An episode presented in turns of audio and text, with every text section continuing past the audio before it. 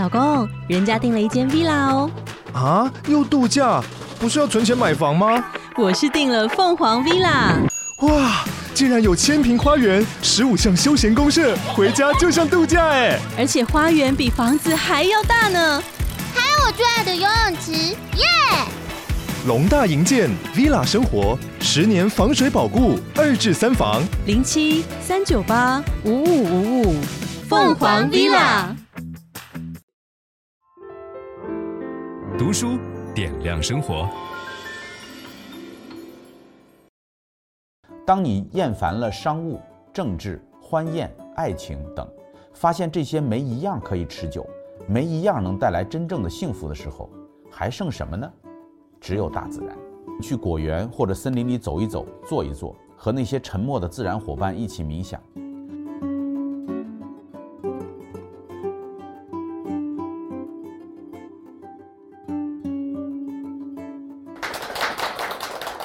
各位好，今天我们要讲的这本书叫做《8堂自然课》，这是一本听完了之后一定会让你非常放松的书。它的核心主题是告诉我们说，人类究竟能够从自然当中学会些什么？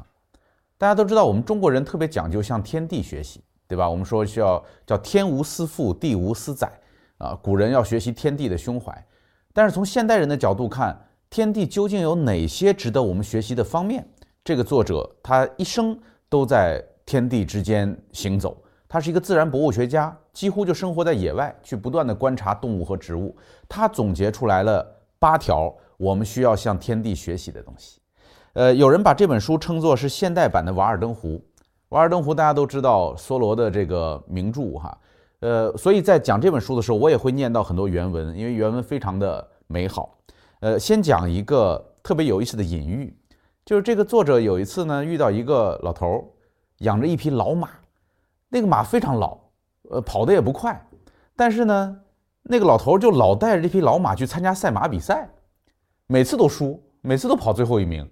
后来这个别人就不明白，就问这个老头哈，说你这马根本就不是个赛马，对吧？你干嘛让他参加赛马比赛？这不羞辱他吗？每次都让他跑到最后一名。那个老头就笑了，然后抚摸着他那匹马，就讲说他很喜欢融入感，就是虽然他从来没有得过奖，但是这匹马参与到其他的马的那个比赛当中去，跟着那些跑得很快的马一块跑的时候，他不是为了赢，他是为了融入感。为什么在开篇要讲这个隐喻呢？就实际上我们人类有时候太强调赢，我们太强调我们的出色，我们的获得，我们的结果，但实际上你跟自然的融入本身就是一种非常美好的感受。这个书的作者因为他学自然科学，所以他希望能够通过科学的揭示大自然的运作方式，让我们真正的大开眼界，同时知道自然究竟教给我们些什么。自然教我们的第1堂课叫做接纳未知。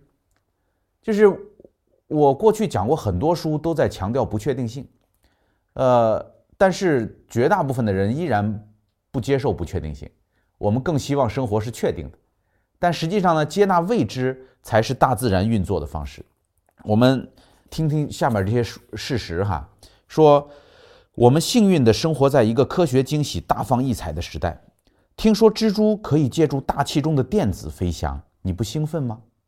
蜘蛛借助电子在飞翔，它们用后腿支撑身体，在空气中吐丝，丝上带的负电荷推动周围空气中类似的负电荷，然后它们就飞上了天。如果告诉你，在我们的身体里，在组成人体原子的电子、中子和质子之间，有 99.99999% 是空的，你会不会打个寒战？补充说一句，倘若清除这个空间，你实实在在的身体，也就是你的实质，就会小到看不见。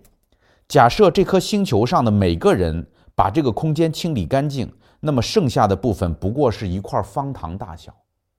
你不觉得很神奇吗？再花点时间想想，你每天走在马路上，不可避免的要和大地接触，你鞋子上的电子推开街道上的电子，这意味着虽然极其接近，但是你并没有脚踏实地地走出你的人生，相反，你在飘。就是如果你能够看到电子层面的这种关系，我们在这个大地上是飘着走的，因为电子跟电子之间是有空隙的，虽然很小很小，就是他为什么要讲这个呢？就是你如果能够更多的了解自然界，你会感受到惊喜的感觉。就是为什么自然界还有这么多跟我们的想法完全不一样的东西。所以整个自然界在此消彼长。那我们怎么去体会这个大自然呢？这个作者举了几个例子，他说首先你要调动各种各样的知觉。咱们可能很少有人去过落基山脉的这个深山里边去体会，对吧？听一下他的感受哈。回到20世纪70年代，我在落基山脉的荒野自由自在的闲逛的时候，那时我发现自己总是走走停停，闭上眼睛倾听风声。事实上，我已经成了风的鉴赏家。美国黑松闷声低吟，道格拉斯冷杉长吁短叹，发出波涛般的声音。山杨树的叶子像溪流一样哗啦啦地响，斑点漆木的声音截然不同，像从天而降的骤雨。低地的灌木发出生硬的嗖嗖声，麦草发出满足的沙沙声。在冻土的边缘，接近世界顶点的地方，我听到了亚高山冷杉的演奏。迎风的枝条被狂风扯断的声音和被风处的枝条扭曲缠绕的声音啊！然后我开始培养触觉。溪水旁贴着皮肤的空气冰凉湿润，落在眼皮上的阳光暖洋洋的。用手指尖划过老橡树开裂的树皮，抚摸山杨树和纸皮画像涂了一层粉末的光滑树干。大自然的气味也不胜枚举。美国黄松的树皮散发着香草的味道，夜来香和山梅花的芳香持续不散。松针带着胡椒味儿。大雨过后的草场的气味沁人心脾，玫瑰、草木樨和蒲公英的叶子各有独特的芳香。闭上眼睛，各种气息扑面而来，那种感觉像周日早上凑近刚煮好的咖啡或者刚出锅的肉桂卷闻到香气时一样。就是当我们走进大自然的时候，我们可以调动全身的感官，色声香味触，去体会这个自然带给我们的感受。而我们人类的问题在哪儿？人类为什么需要向大自然学习这种接纳未知的能力？就是人类是有分类强迫症，因为人类从原始社会开始，为了能够节省大脑的能耗，我们的特点就是快速分类，这个东西有用，那个东西没用，这个东西有危险，那个东西没危险，这是我的朋友，这是我的敌人，这个人厉害，这个人不厉害。你看，我们经常就把人事物快速的分类，这种分类强迫症给我们带来的好处是大脑能耗降低，但是坏处是什么呢？就是我们的世界过于二分法，我们太容易把这个世界分成两个极端，而这个摆脱二分法的方法就写在大自然里边。走进森林后，虽然我们习惯性的认为小鹿、老鹰和草莓是好的，苍蝇和蚊子是不好的，但是任何一次真正的探究，就算不能让我们喜欢上虫子，也至少可以让我们感觉到越来越多的变化。苍蝇是包括兰花和岩灵草在内的所有植物的主要传粉者。另外，作为生物分解者，它们绝对是起死回生的大师。苍蝇能吃掉很多蚜虫和飞蛾幼虫，所以说苍蝇肩负着全世界农作物丰收的重任也不为过。再看看蚊子，它养育了鱼、蜥蜴、鸟、蝾螈等万千生物。同时，凡人的蚊瑞的亲戚是可可树的主要传粉者，就那小蚊子啊，这是可可树的主要传粉者。消灭一只蚊子可能意味着，啪，又少了一块巧克力。分享知识是一种美德，当我们每一个人都在不断的分享知识给这个社会的时候，我们这个社会将会变得越来越好。所以如果您喜欢这本书的内容，把它分享到您的朋友圈当中，或者给到您指定的某一个人都可以。您关心谁，就把知识分享给他。谢谢。本音档是由樊登读书小草远志提供。解锁本书精华解读全集，请搜寻 www.dushu.com.tw。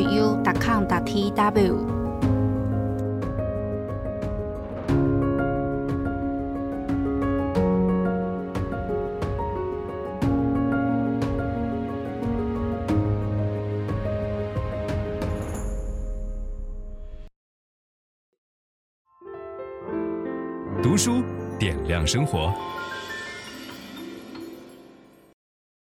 当你厌烦了商务、政治、欢宴、爱情等，发现这些没一样可以持久，没一样能带来真正的幸福的时候，还剩什么呢？只有大自然。去果园或者森林里走一走，坐一坐，和那些沉默的自然伙伴一起冥想。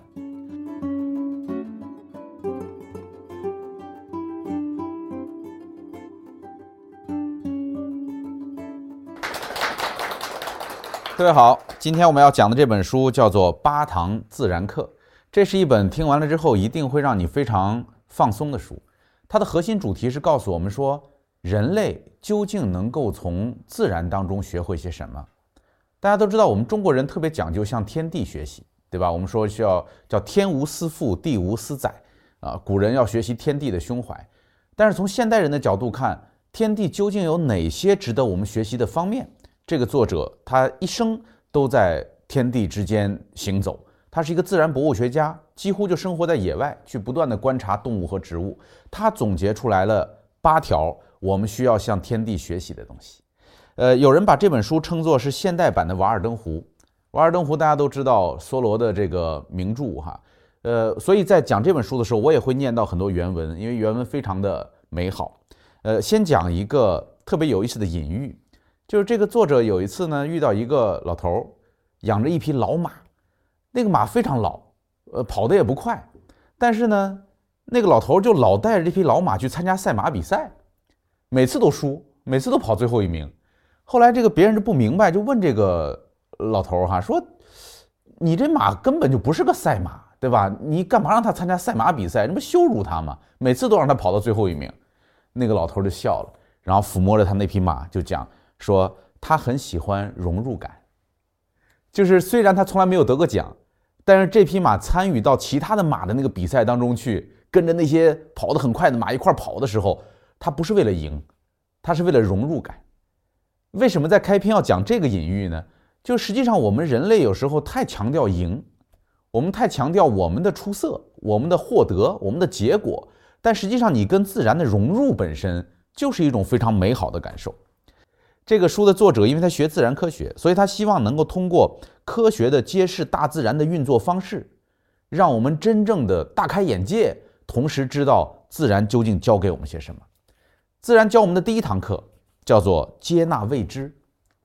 就是我过去讲过很多书都在强调不确定性，但是绝大部分的人依然不接受不确定性，我们更希望生活是确定的。但实际上呢，接纳未知才是大自然运作的方式。我们听听下面这些事实哈，说我们幸运地生活在一个科学惊喜大放异彩的时代。听说蜘蛛可以借助大气中的电子飞翔，你不兴奋吗？蜘蛛借助电子在飞翔，它们用后腿支撑身体，在空气中吐丝，丝上带的负电荷推动周围空气中类似的负电荷，然后它们就飞上了天。如果告诉你，在我们的身体里，在组成人体原子的电子、中子和质子之间，有 99.99999% 是空的，你会不会打个寒战？补充说一句，倘若清除这个空间，你实实在在的身体，也就是你的实质，就会小到看不见。假设这颗星球上的每个人把这个空间清理干净，那么剩下的部分不过是一块方糖大小，你不觉得很神奇吗？再花点时间想想，你每天走在马路上，不可避免的要和大地接触，你鞋子上的电子推开街道上的电子，这意味着虽然极其接近，但是你并没有脚踏实地的走出你的人生，相反，你在飘。就是如果你能够看到电子层面的这种关系，我们在这个大地上是飘着走的。因为电子跟电子之间是有空隙的，虽然很小很小。就是他为什么讲这个呢？就是你如果能够更多的了解自然界，你会感受到惊喜的感觉。就是为什么自然界还有这么多跟我们的想法完全不一样的东西。所以整个自然界在此消彼长。那我们怎么去体会这个大自然呢？这个作者举了几个例子，他说，首先你要调动各种各样的知觉。咱们可能很少有人去过落基山脉的这个深山里边去体会，对吧？听一下他的感受哈。回到20世纪70年代，我在落基山脉的荒野自由自在的闲逛的时候，那时我发现自己总是走走停停，闭上眼睛倾听风声。事实上，我已经成了风的鉴赏家。美国黑松闷声低吟，道格拉斯冷杉长吁短叹，发出波涛般的声音。山杨树的叶子像溪流一样哗啦啦的响，斑点漆木的声音截然不同，像从天而降的咒语。低地的灌木发出生硬的嗖嗖声，麦草发出满足的沙沙声。在冻土的边缘，接近世界顶点的地方，我听到了亚高山冷杉的演奏。迎风的枝条被狂风扯断的声音和被风处的枝条扭曲缠绕的声音啊！然后我开始培养触觉，溪水旁贴着皮肤的空气冰凉湿润，落在眼皮上的阳光暖洋洋的，用手指尖划过老橡树开裂的树皮，抚摸山杨树和纸皮画像涂了一层粉末的光滑树干。大自然的气味也不胜枚举，美国黄松的树皮散发着香草的味道，夜来香和山梅花的芳香持续不散，松针带着胡椒味儿，大雨过后的草场的气味沁人心脾，玫瑰、草木樨和蒲公英的叶子各有独特的芳香。闭上眼睛，各种气息扑面而来，那种感觉像周日早上凑近刚煮好的咖啡或者刚出锅的肉桂卷闻到香气时一样。就是当我们走进大自然的时候，我们可以调动全身的感官，色声香味触，去体会这个自然带给我们的感受。而我们人类的问题在哪儿？人类为什么需要向大自然学习这种接纳未知的能力？就是人类是有分类强迫症，因为人类从原始社会开始，为了能够节省大脑的能耗，我们的特点就是快速分类，这个东西有用，那个东西没用，这个东西有危险，那个东西没危险，这是我的朋友，这是我的敌人，这个人厉害，这个人不厉害。你看，我们经常就把人事物快速的分类，这种分类强迫症给我们带来的好处是大脑能耗降低，但是坏处是什么呢？就是我们的世界过于二分法，我们太容易把这个世界分成两个极端，而这个摆脱二分法的方法就写在大自然里边。走进森林后，虽然我们习惯性的认为小鹿、老鹰和草莓是好的，苍蝇和蚊子是不好的，但是任何一次真正的探究，就算不能让我们喜欢上虫子，也至少可以让我们感觉到越来越多的变化。苍蝇是包括兰花和岩灵草在内的所有植物的主要传粉者。另外，作为生物分解者，它们绝对是起死回生的大师。苍蝇能吃掉很多蚜虫和飞蛾幼虫，所以说，苍蝇肩负着全世界农作物丰收的重任也不为过。再看看蚊子，它养育了鱼、蜥蜴、鸟、蝾螈等万千生物。同时，凡人的蚊蚋的亲戚是可可树的主要传粉者，就那小蚊子啊，这是可可树的主要传粉者。消灭一只蚊子可能意味着，啪，又少了一块巧克力。分享知识是一种美德，当我们每一个人都在不断的分享知识给这个社会的时候，我们这个社会将会变得越来越好。所以如果您喜欢这本书的内容，把它分享到您的朋友圈当中，或者给到您指定的某一个人都可以，您关心谁就把知识分享给他。谢谢。本音档是由樊登读书小草远志提供，解锁本书精华解读全集请搜寻 www.dushu.com.tw